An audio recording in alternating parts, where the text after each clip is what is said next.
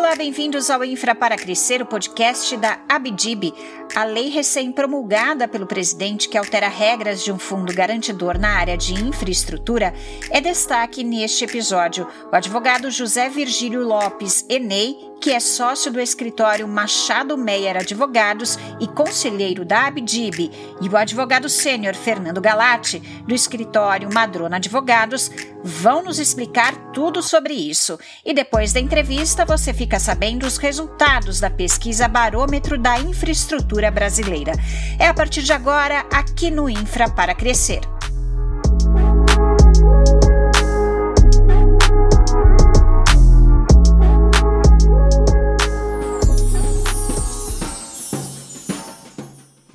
Bom, e a nossa entrevista de hoje tem dois convidados. José Virgílio Lopes Enei é sócio do escritório Machado Meyer Advogados e conselheiro da Abdib. Olá, tudo bem? Bem-vindo. Tudo bem, muito prazer estar aqui com vocês. Fernando Galati é advogado sênior do escritório Madrona Advogados. Como vai, Fernando? Oi, Fabiana. Oi, Virgílio. Um prazer participar dessa conversa.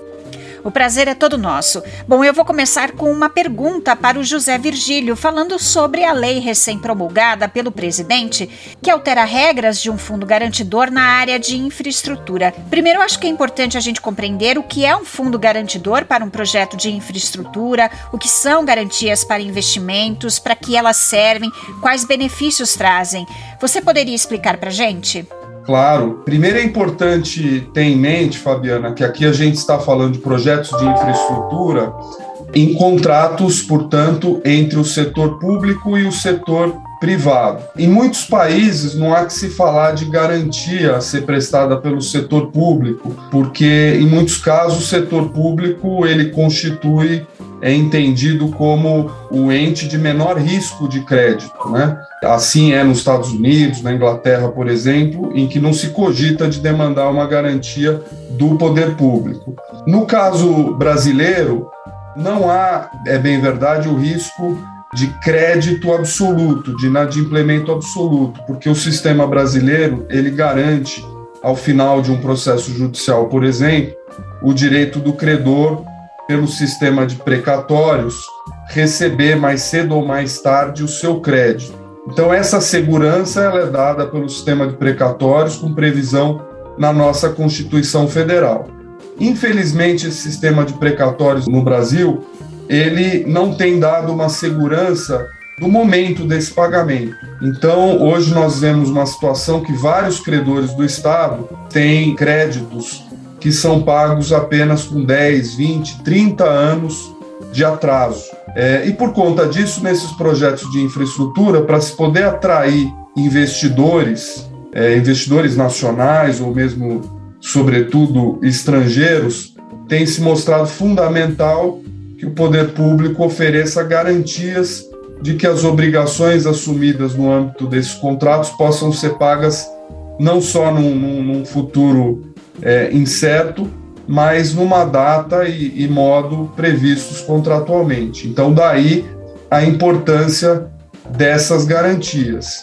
E nós temos diversas modalidades de garantias, garantias mais ou menos sólidas. O fundo garantidor ele tem se mostrado um, um instrumento uh, de garantias bastante é, interessante, bastante sólido e bastante confiável é disso que trata especificamente essa nova lei, um fundo garantidor federal.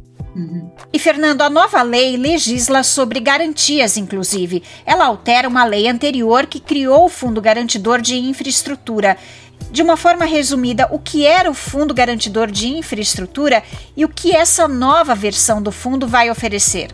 É, ótima pergunta, Fabiana. Acho que pegando aqui um pouco da, da deixa do Virgílio, o, o que a gente tinha, na realidade, né, foi essa consciência de que alguns projetos de capital público e privado precisam de garantias né, do, do, investidor privado para com os pagamentos ali do poder público.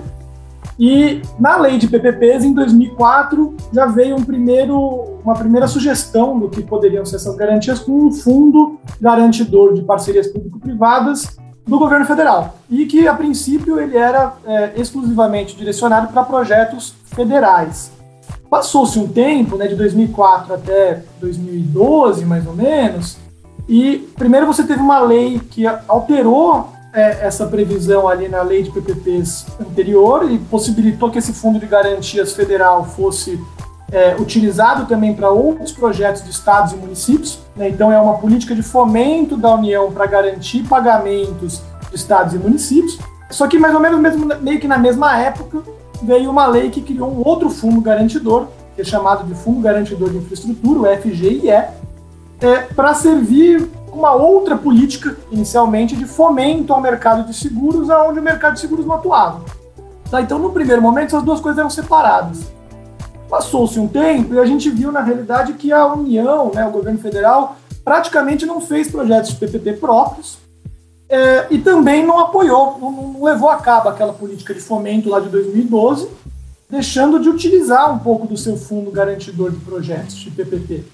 Então, em 2014, o Fundo Garantidor de Projetos da União foi desativado e foi feita uma transferência da, das cotas e dos recursos aí desse fundo para o FGE né, que em 2017 teve ali uma nova lei que mudou o escopo do FGE, que lembra, eu falei, ele nasceu com outro perfil, mas ele acabou assumindo um pouco do perfil do fundo garantidor da lei de PPPs em 2017 e assumiu os recursos também. Quando a gente consegue buscar ali nos, nos anais do, do, do Banco do Brasil, que era o administrador do FGP, que é o primeiro fundo, né? Você vê essa situação de transferência de recurso do primeiro fundo daquele de 2004 para o FGIE, que é um fundo de 2012 e que passou a ter atribuição de é, fomentar ali, ou de assegurar pagamentos de estados e municípios, etc., a partir de 2017. Pois bem, o que aconteceu é que de 17 para frente, tampouco o FGIE, essa estrutura do FGIE e do seu administrador, que deixou de ser o Banco do Brasil e passou a ser a BGF, que é uma outra estatal, tampouco serviu para fomentar é, projetos e dar garantia para projetos, em partes porque ali havia algumas discussões sobre as contragarantias que eram exigidas dos entes públicos que optassem por aderir a essa política pública federal. E, e como, não, não, infelizmente, não, não houve projetos no âmbito dessa política do FGIE, a BGF acabou sendo incluída no programa de desestatização e, mais recentemente, foi publicada uma medida provisória que agora se converteu nessa lei que nós estamos conversando hoje, na qual se reestrutura o FGIE para definir talvez um pouco melhor o seu objeto e direcionar essa política como tentativa de mudar um pouco esse cenário que não, não funcionou, parece que no passado, lamentavelmente. Então, o que, que, ela, o que, que essa lei traz? Majoritariamente três pilares aqui para mudar um pouco desse fundo, do FGIE.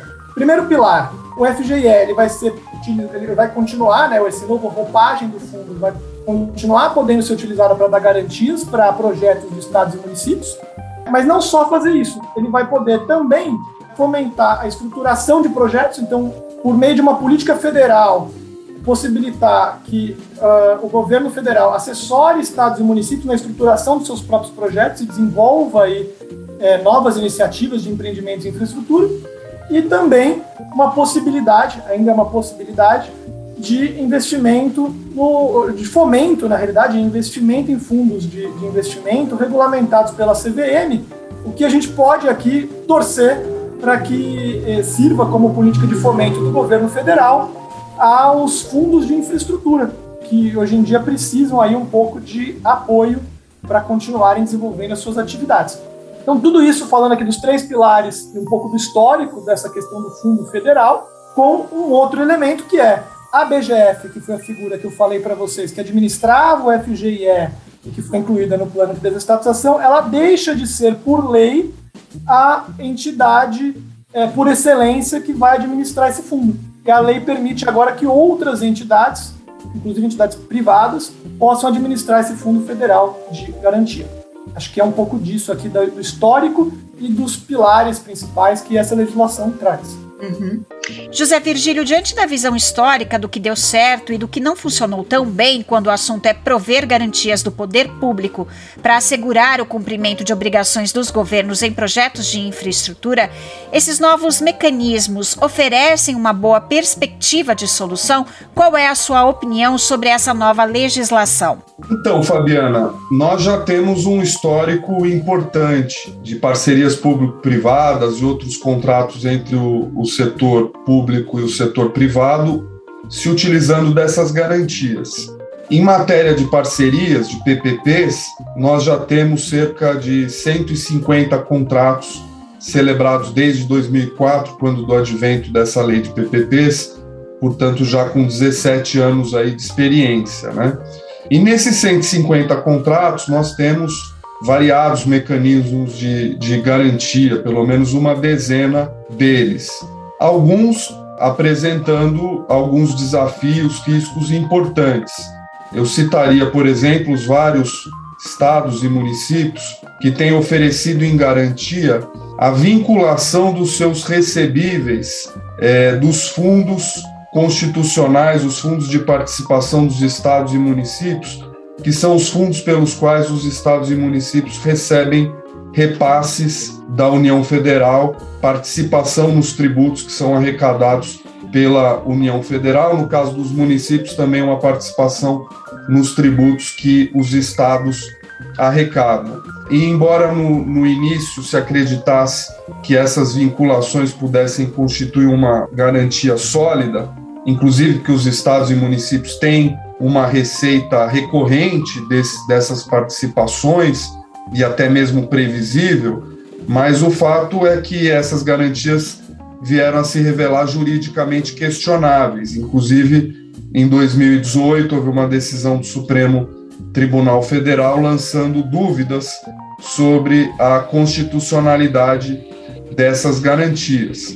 Outras garantias que vinham sendo utilizadas por muitos estados e municípios eram garantias sobre imóveis de titularidade, ainda que bens dominicais, né, que são aqueles bens públicos, imóveis não utilizados em serviços públicos, mas ainda assim também se mostravam garantias de difícil execução, né, porque com difícil liquidez no momento em que elas precisavam ser acionadas, é aí que o Estado, o município precisariam vender esses, esses bens e poderiam encontrar, como normalmente encontraram, uma série de desafios para transformar esses bens em dinheiro, né? Então, esses são exemplos de garantias que não funcionaram bem ou que apresentam riscos e, portanto, que são garantias é, não desejáveis, né? Porque, afinal, o objetivo da garantia é remover riscos, né? Dar segurança ao parceiro privado de que ele vai receber aquele crédito, aquele faça justo quando da prestação do seu serviço sem riscos, né? inclusive para que ele possa tomar financiamentos e possa cumprir o seu, as suas obrigações dentro desses contratos. Se a própria garantia levanta dúvidas, então essa garantia não está cumprindo bem a sua função. Agora, a experiência tem mostrado duas modalidades de garantia juridicamente muito sólidas e que podem, se bem estruturadas, ser muito efetivas uh, e eficientes em todos os seus, uh, em todas as suas perspectivas, inclusive oferecendo liquidez e facilidade de execução para o, os parceiros privados, seus beneficiários. Né? Um exemplo são as garantias que alguns estados têm estruturado por meio de, de estatais garantidoras, desde que, obviamente, elas tenham um patrimônio, tenham um recurso suficientes para lastrear essas garantias. É, no estado de São Paulo, nós temos um bom exemplo, que é o caso da Companhia Paulista de Parcerias. Né? Ela é uma estatal garantidora, é, não dependente, não sujeita, portanto, à lei de responsabilidade fiscal, tem ativos, tem recursos líquidos e ela pode dar garantia no limite desses ativos e essas garantias são facilmente executáveis, não estão sujeitas ao sistema do precatório, funcionam quase como uma garantia privada. Né? Outra modalidade que, que também pode ter uma eficiência equivalente ou até maior, justamente são os fundos garantidores, sobretudo o Fundo Garantidor Federal. Esse agora tratado pela nova lei, que já existia na previsão legal, como bem colocado aqui pelo Fernando, desde 2004, com a lei de PPPs, mas agora ele tem uma nova roupagem, um novo, um novo regramento, uma nova disciplina legal, que lhe permite, inclusive, alcançar um, um patrimônio de até 11 bilhões de, de reais. Então, com um patrimônio de 11 bilhões de reais, esse fundo se revelaria um grande instrumento para oferecimento de garantias. Por quê? Ele não, não levanta nenhum questionamento legal, acho que a validade, a eficácia desses fundos tem sido bem aceita e não há hoje nenhum questionamento que levante maior preocupação. Então, do ponto de vista jurídico, a estrutura do fundo federal é muito segura, muito sólida. Agora, obviamente, o fundo precisa ter o patrimônio para poder lastrear as suas garantias. Hoje a lei dá autorização para que ele chegue até um patrimônio de 11 bilhões de reais, mas necessário dizer que hoje na prática esse fundo, é, salvo engano, ele tem cerca de 300 milhões de reais em patrimônio, que não é um volume muito material, né, muito expressivo para fazer frente a um volume maior de garantias, etc. Lembrando, inclusive, que hoje, de acordo com essa nova disciplina legal, esse fundo não, não se prestará somente a otorgar garantias, ele tem outras funções tão ou mais importantes, como, por exemplo, custear é, estudos de viabilidade de projetos necessários a que essas parcerias, por exemplo, possam ser é, licitadas né, e oferecidas a, a iniciativa privada. Os recursos desse fundo podem também ser aplicados em fundos de investimento para outras finalidades né, estratégicas do, do Poder Público Federal. Então, a garantia continua sendo um propósito relevante uh, do fundo, mas não o um único propósito. Com esses 300 milhões que o fundo possui hoje em patrimônio, me parece pouco para que ele possa atender todas essas finalidades, mas a lei já provê essa autorização para que a União Federal possa ampliar o patrimônio, ou mesmo outros investidores possam também participar desse fundo. É difícil imaginar que investidores privados queiram investir nesse fundo para ganhar dinheiro, mas uh, multilaterais, estados ou em, outros entes públicos poderiam também contribuir aqui para o patrimônio do, do fundo, que de qualquer forma continuaria a ser controlado pela União Federal. Né? Uhum. Agora, existem algumas pendências. É, para que a União Federal venha de fato aportar recursos no fundo, ou até mesmo outros entes possam participar dessa capitalização, o fundo ainda precisa ser regulamentado.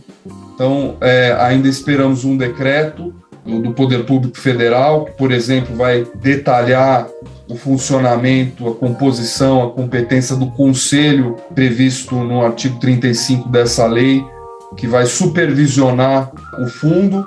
O fundo precisa escolher o seu administrador, uma instituição financeira, que pode ser pública ou privada, para assumir a administração do fundo. Essa instituição financeira vai precisar é, propor um regulamento para esse fundo. O regulamento vai precisar tratar de uma série de aspectos é, do fundo, da outorga de garantias, da contratação e realização desses estudos técnicos para permitir a realização de novos projetos. Então, tem ainda uma série de medidas para serem tomadas, mas eu acho que a gente pode olhar essa nova lei de forma positiva, com otimismo, porque ela, enfim, oferece aí o, o, autorização legal para que esse fundo possa se capitalizar e cumprir uma importante função garantidora em PPPs e outros projetos semelhantes. Fernando, uma das funções dessa nova lei será apoiar a preparação de estudos e projetos a partir da contratação de serviços especializados. Como funciona na prática a elaboração de projetos? Vamos lá, Fabiana. Acho que o, o Virgílio trouxe questões interessantíssimas aqui E toda essa política ela gira em torno de fomento, né? Acho que é essa a nossa fala. Na garantia, a gente viu que é uma política de fomento que vem desde 2004 e, e que a gente espera que essa inovação legal dê uma, uma mexida nesse cenário e viabilize projetos sobre essa ótica. Mas a gente vê também que esse fundo ele se aproveita sob essa nova roupagem de outras experiências de fomento, como é, algumas que já vêm sendo feitas de Caixa BNDES, no sentido de poder apoiar mesmo os estados e municípios no desenvolvimento dos seus próprios projetos. Se antes era entendido que a União deveria fomentar estados e municípios por meio da, do apoio com o fornecimento de garantias, agora também ficou claro que não basta só o governo federal dar garantias para que diversos projetos, sobretudo de nível social, sejam desenvolvidos por estados e municípios. Os estados e os municípios têm competência para lidar com a maior parte dos projetos de infraestrutura que impactam o dia a dia da população. Então a gente pode falar de mobilidade urbana, saneamento básico, eh, iluminação pública, eh, drenagem de águas pluviais, entre outros serviços aí que cabem aos municípios, só para dar este exemplo, ou mesmo distribuição de gás canalizado, falando de estados, que, que acabavam sendo relegados porque o, nossa realidade federativa de mais de milhares de um milhar de municípios, né, é, a, acabava trazendo desafios técnicos e de ordem é, é de pessoal mesmo. Falta gente com capacidade para entender os desafios de um projeto desse é, recursos para desenvolver esse tipo de projeto, contratar seus consultores, etc. Então, essa política federal que começou com o BNDES, passou pela Caixa e agora se encontra nesse, nessa, nessa nova roupagem aqui deste fundo, do, do, do novo FGIE, ela é uma política na qual o governo federal vai buscar fomentar projetos. Né? Acho que é essa é a sua pergunta. E, e, e nessa situação de fomento, o que ele faz? Ele primeiro precisa, como o Virgílio bem colocou, acho que regulamentar o fundo para que então você tenha regras claras de seleção dos entes subnacionais beneficiados pelos recursos desse fundo e pelos seus serviços técnicos especializados. Essa seleção ela passa, uma vez selecionados os municípios, por uma fase de engajamento porque o, o, poder público federal tem uma, uma, responsabilidade grande de engajar os gestores locais para o bom e correto desenvolvimento desses projetos. Se não há engajamento dos gestores locais e dos demais é, stakeholders, né, dos agentes que envolvem é, toda essa camada, que esse ecossistema do desenvolvimento desses empreendimentos em nível subnacional, dificilmente você consegue andar com esse tipo de projeto. Uma, uma, vez feito esse engajamento, que é constante, né, mas ele já se inicia nessa fase de seleção de beneficiados e pós-seleção, etc., o, o, fundo vai conseguir instrumentalizar a contratação de consultores, que por conta da nossa legislação tem uma série de dificuldades e custos, de forma a instrumentalizar os subnacionais na estruturação dos seus projetos. Feita essa fase de contratação, né, ninguém espera acho que o fundo crie ali um departamento de modelagem para tocar o desenvolvimento de uma centena de projetos, como a gente tem as fábricas da, de projetos da Caixa e do BNDES, mas contratados consultores, esses consultores eles iniciam trabalhos é, iniciais de estudos para justamente averiguar ali as questões de é, viabilidade técnica, econômica e financeira e eventuais ajustes né, jurídicos também e legislativos que te permitam desenvolver esse projeto. Então, se eu estou falando aqui de um projeto de saneamento, eventualmente eu preciso ali da minha agência reguladora de saneamento. Será que o município já tem ou não tem uma agência de saneamento? Se eu estou falando de iluminação pública, às vezes passa por você criar a COSIP, que é a contribuição para o custeio dos serviços de iluminação pública. E, consequentemente, você tem que passar uma legislação municipal para o bom desenvolvimento desse projeto, dali para frente. Então, feita essa, essa avaliação inicial, ele permite criar bases para um bom desenvolvimento de projeto. Os consultores, juntamente com, a, com os subnacionais, as autoridades e o fundo, né, os próprios gestores ali do fundo, que ficam alocados para esse tipo de trabalho, eles dão é, lugar à conclusão dos estudos definitivos, que envolve toda a série de relatórios e análises necessárias para que você lance esse projeto, em termos legais mesmo. Então, a, a legislação de PPPs, por exemplo, a legislação de concessões, ela exige uma série de análises e avaliações, estudos internos que permitam ao gestor justificar, né, motivar a sua escolha por lançar um projeto de parceria com a iniciativa privada de longo prazo, tal qual uma concessão na PPP esses trabalhos de estudos de, de modelagem, né, estruturação do projeto, eles se enquadram nesses, nesses cenários legais na medida em que eles servem para embasar justamente todos esses estudos e essas justificativas que os gestores precisam dar e, e, e montar os seus respectivos processos para lançar esses projetos com segurança jurídica.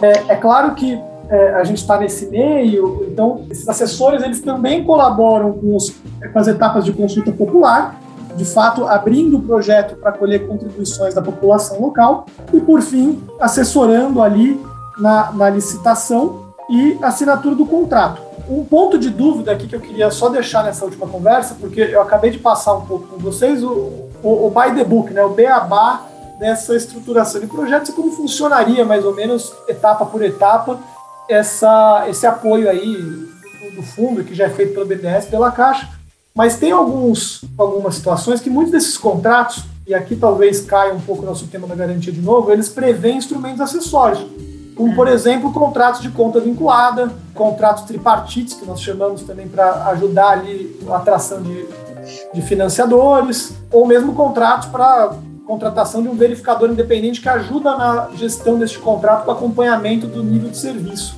que é prestado pelo parceiro privado muitos desses contratos eles são deixados para um momento posterior da assinatura do contrato, entre o início da sua eficácia ou em algum momento de setup, em que o privado está tomando pé ali dos serviços e planejando a sua operação.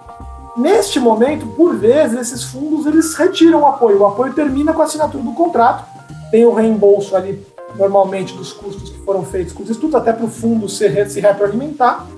E esses contratos acessórios, eles por vezes acabam gerando uma série de dificuldades na gestão contratual desse tipo de projeto. Então fica uma reflexão, eu acho que dessa minha fala e a mensagem que eu gostaria de passar, se não seria o caso de eventualmente nesse novo fundo ou nesse fundo sob essa nova roupagem, não se pensar uma política linha de, de uma fábrica linha de projetos que ajude um pouco o subnacional nestes outros instrumentos ali no momento de gestão. Acho que é, esse é um ponto que hoje tem sido solicitado em, em, vários trabalhos que nós vemos aqui no escritório e pelo mercado, então pode ser algo relevante nesse momento de regulamentação do fundo. Uhum. José Virgílio, eu queria que você falasse um pouco sobre as chamadas fábricas de projetos, uma administrada pela Caixa e outra pelo BNDES.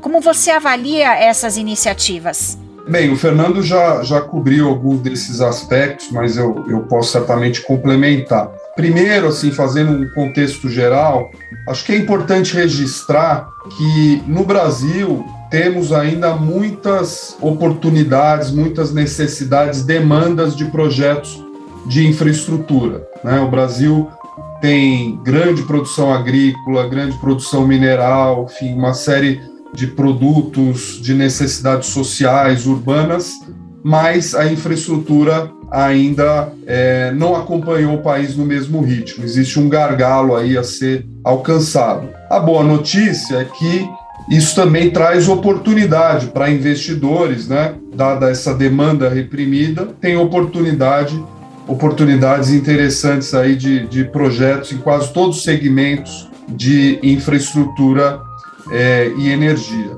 A outra boa novidade é que também já de algum tempo não tem faltado dinheiro para esses projetos, né? Seja no Brasil ou principalmente é, no âmbito internacional.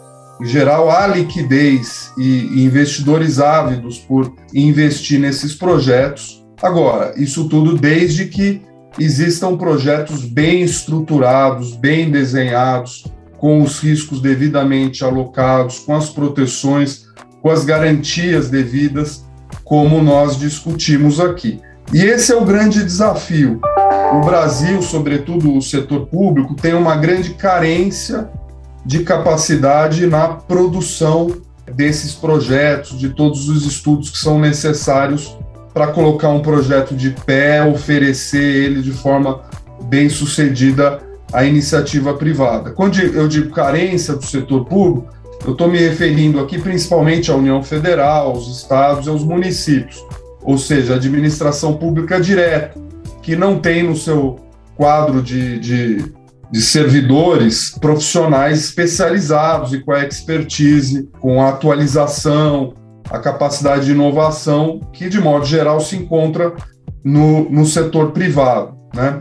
Agora, BNDES e Caixa Econômica Federal são estatais, mas com uma cabeça, um perfil muito mais próximo do setor privado, que tem dentro do seu corpo, sim, profissionais altamente capacitados para coordenar esses estudos, não só com, com capacidade técnica interna, desses uh, bancos, mas também contratando o que de melhor existe na iniciativa privada, nos segmentos jurídicos, econômico-financeiro, engenharia, enfim, todos os setores e expertise necessárias a desenvolver esses projetos, Caixa Econômica e BNDES, eles têm toda a condição de, de buscar esses profissionais e essa expertise e coordenar esses projetos de modo a oferecer a estados, municípios e a própria União Federal projetos integrados, soluções integradas, integrando toda essa expertise já numa proposição concreta, pronta para ser oferecida à iniciativa privada, em geral, por meio de processo é, licitatório. Então, a experiência com a Caixa e com o BNDES tem sido muito positiva a qualidade dos projetos que são oferecidas ao setor privado tem sido é, muito boa. Claro que tem muito a, a, a melhorar ainda, existem algumas imperfeições que vêm sendo melhoradas ao longo do tempo. Houve, por exemplo, um período que, esses, que a iniciativa privada só podia ser contratada, a expertise privada, por meio de leilões, num regime é, de menor preço. Isso acabava gerando uma economia pouco inteligente, né? Porque você buscar esse serviço técnico, essa especialidade pelo menor preço, isso pode comprometer a qualidade do projeto e aí o poder público economiza, por exemplo, 100 ah, mil reais, algumas dezenas de mil reais na execução do projeto, mas pode comprometer o resultado do projeto lá na frente, isso gerar uma perda de oportunidade ou até mesmo um prejuízo na casa de milhões, às vezes até bilhões de reais. Então, é, obviamente que, que o poder público deve ser ciente, deve buscar o melhor custo-benefício, mas isso certamente não se traduz no preço mais baixo, mas sim na melhor combinação entre custo e qualidade. Mas essas questões têm sido aprimoradas e, de modo geral, a qualidade dos projetos vem crescendo desses projetos elaborados pelo BNDES e pela Caixa. Agora, BNDES e a Caixa só conseguem coordenar e oferecer um número uh, máximo de projetos né, a cada, cada ano. E as necessidades do país são muito maiores né, do que BNDES e Caixa conseguem atender. Uhum. Então, uh, esse novo fundo uh, disciplinado por essa lei recente federal, ele vem oferecer mais uma alternativa de produção de projetos. Quanto mais alternativas para execução, para elaboração de bons projetos a gente tiver, melhor. E acho que essa nova alternativa, não sabemos ainda quem vai ser a instituição financeira que vai ser escolhida para administrar esse fundo garantidor, mas ela vai somar é, esforços aí junto com o BNDES, a Caixa Econômica, com mais recursos para aumentar a capacidade de geração desses projetos. Isso tudo, aliás, sem prejuízo de outras modalidades também de elaboração de projetos pela iniciativa privada, por associações e outros tantos modelos que nós temos para elaboração de, de projetos. Bom, eu quero encerrar essa nossa conversa de hoje com uma pergunta para o Fernando. A nova legislação abriu possibilidade de este novo fundo investir em fundos de investimento regulamentados pela Comissão de Valores Mobiliários. Isso quer dizer que o governo vai voltar a apoiar o financiamento de projetos agora por meio de instrumentos de mercado? Isso quer dizer, eu acho, Fabiana, que nós temos uma esperança. Particularmente me pareceu, né, muito bem-vinda essa esse dispositivo na nova legislação em termos de roupagem. Eu falo de esperança porque, em termos de, de dinâmica aqui dos, de participação de um fundo, né, a gente está falando de um fundo que vai é, desenvolver diversas atividades de fomento. Então, ele vai proporcionar é, o acesso a garantias com um nível de risco adequado para desenvolvimento de projetos, vai, vai possibilitar a, a estruturação e modelagem de, de outros empreendimentos, ou dos mesmos, é, enfim, é, propagando aí bons projetos de infraestrutura numa ótima hipótese. E, e, esse fundo ele fica com capital parado com ele durante um período também, e, e, por vezes esse capital precisa ser investido. Né? Normalmente, em qualquer fundo privado, o investimento desse capital tem sempre uma regra no regulamento do fundo falando que o investimento desse capital deve ser feito em, em investimentos de baixo risco, normalmente com perfil majoritariamente de renda fixa, e, e, foge um pouco da figura ali de fundos de investimento, que tem um amplo leque de, de jurídicas e de atuação em termos de compra de ativos mesmo, em função dos riscos desse tipo de investimento. Ao permitir que o fundo, né, o FGE sobre nova roupagem, possa investir em participação de outros fundos de investimento regulados pela Comissão de Valores Imobiliários, nos parece sim que o, o governo federal talvez pense uma política de fomento ao mercado de capitais, que por sua vez detém veículos específicos para é, desenvolver projetos de infraestrutura. Então, isso não é uma discussão de agora, né? na realidade é uma discussão que é muito bem-vinda, porque a partir do momento que essa discussão começou a, a ganhar corpo, e, e, ela ganha corpo com um projeto de lei de concessões, depois um projeto de lei com, de, de novas modalidades de debêntures incentivadas, etc., começou a se olhar para algumas regras dos fundos de participação de infraestrutura, é, tem os FIPIEs, os FIINFRA, os fundos de, de, investimento em cotas dos fundos de investimento de infraestrutura, é, e todos esses veículos com regras regulatórias, às vezes, muito rígidas e, e complicadas de se desenvolver, tanto na, na ponta de investimento, né, então, para dar um exemplo aqui, eles têm uma, uma regra de enquadramento em termos de, de precisar investir o valor do fundo num período muito curto, às vezes, manter ali a sua qualificação de, de, de fundo e fundo de infraestrutura e manter alguns benefícios fiscais que são inerentes de qualificação, eles têm uma, um limite para usar o capital é, levantado nos projetos e que acaba no final do dia fazendo com que o fundo compartilhe do risco de obra desses projetos, que às vezes nem sempre é a é melhor solução em termos de engenharia financeira.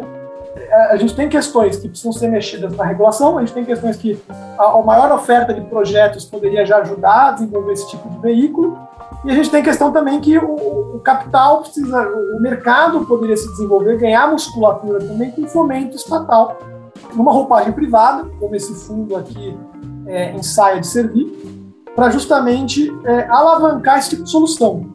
E daí, sobretudo, porque também, aqui falando ainda de uma questão regulatória desse tipo de, de fundo, né, falando bem dos fundos de investimento de infraestrutura, é, a, a, infraestrutura no cenário mundial, ela costuma ganhar investimento de investidores institucionais, que a gente chama, que são os fundos de pensão, é, seguradoras, resseguradoras, e que aqui no Brasil, em função de algumas questões é, regulatórias de, de Banco Central, por exemplo, etc., acabam tendo, não sei se eu vou falar limites, mas talvez incentivos regulatórios para que não, não aprofundem investimentos nesse tipo de, de, ativo, né, nesse tipo de fundo. Isso porque, por vezes, é, os limites de alocação do patrimônio dessas entidades, fixados pelo Banco Central, há uma certa, uma certa competição, acaba se gerando uma certa competição no fundo de infraestrutura, que tem por excelência investir em ativos de infraestrutura, que são ativos com rendimento mais uh, alongado no tempo, pela própria característica dos projetos, etc.,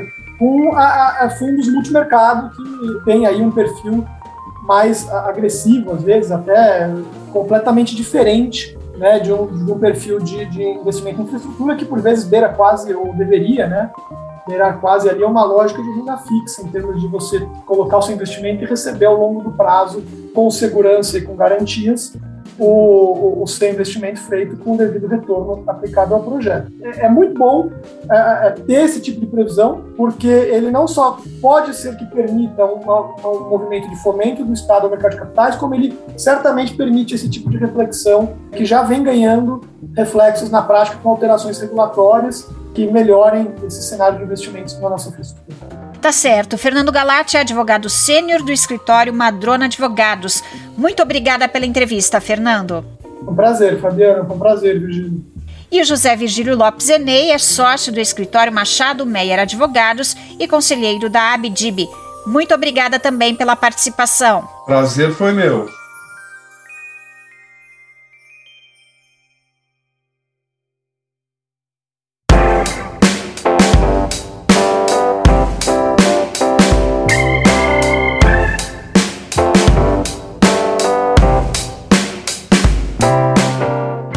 Abdib e a EY acabaram de apresentar a sexta edição do Barômetro da Infraestrutura Brasileira, pesquisa semestral que captura a opinião de executivos e especialistas do setor de infraestrutura que atuam na estruturação de projetos e na gestão de investimentos. Foram ouvidas 167 pessoas entre os dias 20 de setembro e 1 de outubro. A pesquisa é a única do mercado que aborda assuntos a respeito da ação do Estado em prol dos investimentos em infraestrutura no Brasil. A atual edição do Barômetro de Infraestrutura traz algumas revelações. Uma delas é que a disposição do investidor privado de assumir responsabilidades na infraestrutura brasileira segue firme. Executivos e especialistas pontuam que o potencial privado para investimentos nestes segmentos é grande. No entanto, indicam que os governos aproveitam este potencial parcialmente ou pouco e que é necessário oferecer mais ajuda a estados e municípios na condução das etapas preparatórias pré-leilão, dinamizando assim o mercado de concessões para o setor privado no Brasil. Essa percepção tem sido constante nas seis edições da pesquisa, mostrando que o setor privado visualiza diversas oportunidades de investimento na infraestrutura. Além disso, a opinião dos especialistas emerge em um ano que foi marcado por leilões importantes após diversas postergações causadas pela pandemia. Foram bem-sucedidas as licitações de projetos de rodovias federais e estaduais, incluindo a rodovia Dutra, bem como a sexta rodada de aeroportos federais. Nestes casos, há compromisso de investimentos acima de 30 bilhões de reais ao longo do período dos contratos. Nos estados também foram realizadas licitações que envolveram a contratação de volumes significativos de investimentos privados. Um exemplo está nas linhas 8 e 9 da CPTM, com mais 3 bilhões de reais ao longo dos anos. Outro exemplo está nas concessões de saneamento em estados como Rio de Janeiro e Alagoas, a partir de estudos e projetos realizados pelo BNDES. Esses projetos atraíram investimentos superiores a 30 bilhões de reais que serão aplicados no longo prazo, mas principalmente nos primeiros anos do contrato. Outro aspecto da pesquisa chama a atenção quando os executivos e especialistas do setor de infraestrutura são perguntados se o governo federal, estados e municípios aproveitam o potencial que existe para realizar investimentos privados por concessões e PPPs. A visão é que o governo federal mantém a imagem mais positiva. No entanto, vale destacar que a percepção dos empresários sobre a atuação dos estados neste tema melhorou. Isso indica que há reconhecimento dos investidores a respeito dos esforços dos governos estaduais em atrair capital privado para empreendimentos de transportes e saneamento, por exemplo. Na avaliação da Abdib, há alguns fatores que podem ter influenciado a percepção dos executivos. Em 2021 foram realizados leilões de infraestrutura importantes em estados como São Paulo, Rio Grande do Sul, Alagoas, Amapá e Minas Gerais, incluindo ativos de saneamento, rodovias e aeroportos. Quando os executivos do setor de infraestrutura são incentivados a avaliar o apoio do governo federal e dos estados na promoção de investimento em infraestrutura via concessões e PPPs nos entes subnacionais, surge um cenário de que há espaço para fazer mais, uma visão que reconhece esforços feitos e, ao mesmo tempo, sugere mais intensidade nesta diretriz. E esse foi mais um episódio do Infra para Crescer. Siga a Abdib nas redes sociais. Até o próximo programa.